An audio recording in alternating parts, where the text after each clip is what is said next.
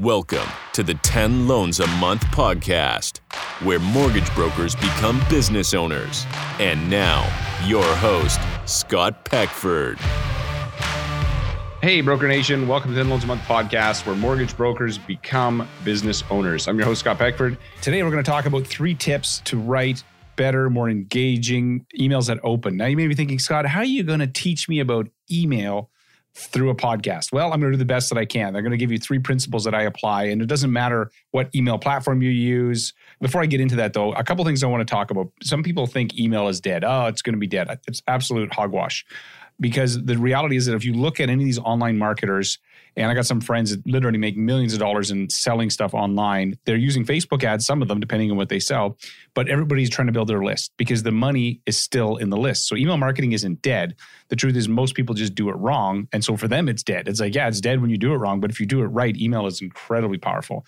And a couple other things to think about. One, if you have a Facebook page, for instance, you know, and you post something on there and you think, I'm being social on Facebook, hopefully people see it. The way the algorithm works now, it was 5% of people. So if you had a thousand followers on your Facebook page, 5% of people, Facebook will feed it to them. The other 95% never see it. So how do you get your content in front of those other 95%? Pay, Facebook wants you to pay them to get in front of the people that have already said they like you, right? Now the numbers are even lower. I've been reading recently, like the social media is going to get about two and a half percent. So you spend all this time building up your social presence and doing all this stuff online and trying to get people to pay attention to you. And then you post content and maybe 3% of it gets in front of your audience. So not saying don't do social media. I think social media is fantastic. I'm not saying stop doing Facebook or Instagram. What I'm saying is that email, even a mediocre email would have a 20% open rate, right? And if you do it well, it can be 30 to 40%. Like our emails to our mortgage clients are 35 to 40% open rate. So, like, that's 10 times more than what you're getting from a social media post. So, I think it's important for you guys just to be aware that email is absolutely not going anywhere and you need to keep it. So, if you're going to do email, then how do you do it well? What are some of the tips that I've learned? So I've written so many emails and I actually love writing emails is one of my favorite things to do creating. When you do them, spend some time on them. So the first tip I want to give you, and a lot of people make mistake with this, is they write emails to a group. So they sit there and they go, hello, and their whole tone and voice and everything, it just feels like a newsletter. You've been on somebody's email list and you get these emails and it's like, oh my gosh, this is like delete, unsubscribe. When you write to many people, nobody pays attention. So what I do every time I write any email, so if I'm sending an email to 7,000 people on my email list, I picture one person in my mind and I think, okay, who am I writing this email? Who's this email for? And I go, the email is for Sally. I even, when I write out my draft, I write out, hi, Sally. Then I start writing the entire email in that perspective as if I'm writing to Sally. Because people will pay attention to a message that's one to one. They will not pay attention to a message that's one to many. And if it feels one to many, they're going to go, I don't care. And in fact, there was research done one time where they basically, there was a big concert and they wanted to test, like, would people help someone who appeared to be in need? And so this actually ties into this whole one to one and one to many. And so they'd have somebody kind of sit beneath a tree and appear to be kind of drunk and out of it and they needed some help. And if a group saw them, then typically what happened, nobody helped. So if a group saw somebody sitting there that looked like they were in need of help, everybody would ignore it because they'd be like, somebody else will deal with this. I don't have to because there's lots of people here. But the problem is no one does if that same person was sitting there and one person walked by, so they put them in a place where one person walked by, the chances of them helping were significantly higher. So, how does this relate to emails? When you write an email that's one to many, nobody pays attention. Even if you ask for help, hey, please, could you reply to this email? It's really important to me. If you write it as if it's to many people, they're going to go, someone else will respond. I don't need to. Versus if you write an email that's one to one, you're going to get a much higher response rate. So the tactic is write down a person's name and then write the entire email as if you're sending it to that one person. Then you remove their name and you put in the merge tag and you drop in the first name for everybody, but the email is going to come off way better. That's the first. The second thing to make good emails is to tell stories. So if you can tell a story, and the thing is, if you've been in a mortgage business for more than five minutes, you have stories. So if I said to you, hey, I want you to think of the three most difficult files you've had to work on in the last six months the ones that you had you up at night, pulling your hair out, stressing you out, that you somehow got funded, those are fantastic emails. So if you're trying to think, what do I send to my realtors or send to my clients? Tell those stories.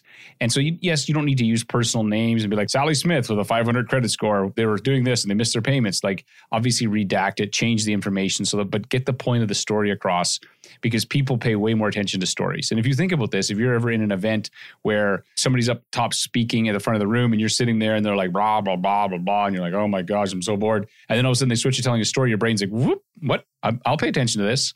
So use stories strategically. So step one, write to one person. Step two, tell stories when you can. It's going to be much more effective. The third thing is include a call to action. So don't just have an email that goes and goes, here's some information, hope it's useful. It's like you actually need to have some call to action. So the call to action, it doesn't have to be call me now to refinance. So it's not like it has to be that, but it should be something. So it could be like reply to this email, right? If you're asking a question, it could be if this sounds interesting to you or you know somebody who needs this, book a call. I'd love to chat. Or, hey, if you know someone that could use this information, forward to a friend. Or, hey, I want you to check out this video that I shot on this, click this link.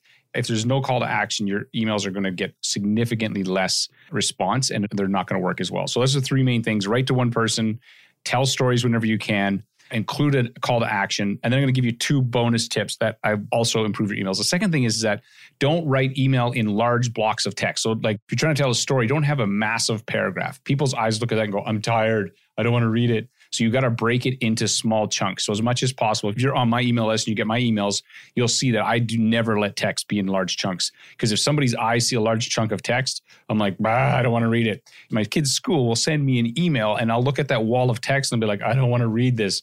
And it's about my kid, right? I should be like, I should want to read this. I don't want to read it. So break it into bite-sized chunks. So like make the paragraph smaller, break it into sentences, you know, no more than a couple sentences per section. And the second thing you can do is you can bold parts of it. So what people will do with email in particular is they skim it. Just like you do, I guarantee you, if I send you an email, you're going to skim. You're going to be like, is this important? Nope, delete. And so what I do is I bold the important points. At the end of that email, when I finish writing it, I'm going to bold the key points. And if after looking at those bold points, I can see that, oh, this is something I want to read. I'll go back and read it. And I guarantee you do the same. If the bolded points look interesting, oh, that's it. Okay, what, what, what? Pay attention. Now I'm back and I read the entire email. So you have to use bold strategically. Don't overdo it, but use it strategically.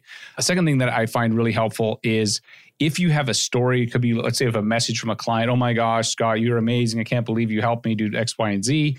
Screenshots are powerful ways to make your stories more compelling. So you can obviously either A, get permission, and well, you should get permission, but B, redact their info. So you can just white out their name, but you could get this great message. So for instance, I can think of one, this guy, Graham, he was a brand new mortgage broker. I finally broke 20,000 a month. It took me longer than I expected. I think it was like eight or nine months. It wasn't terrible, but he was like, so much. Thank you for your help, yada, yada, yada. So I take a screenshot of that.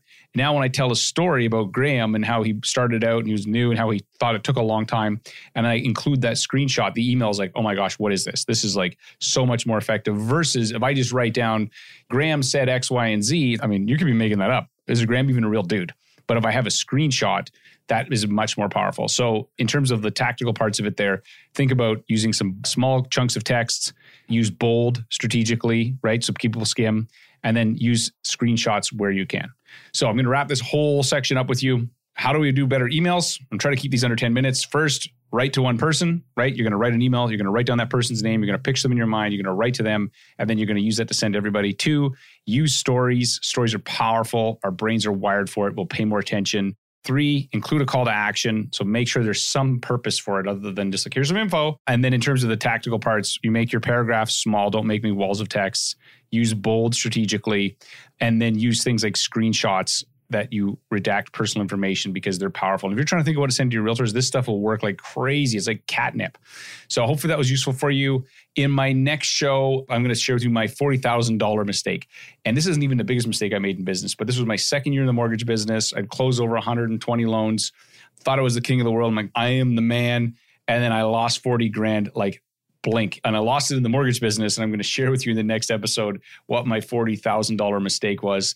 And thank you so much for checking out this episode. If you found this useful or helpful, just, if you could do me a huge favor, if you could go to iTunes, leave a review for this show, say what you think of it, because we don't know if anybody's listening to it. Maybe it's just I got one friend who's listening to this and that's it. So if you could go to iTunes, leave a review, that would be fantastic. And if you know of other people that would find the show useful, share it with them. It'd be awesome if you could. There's my call to action to you. Share the show with them. I'd really appreciate that. And check out this next episode on my $40,000 mistake.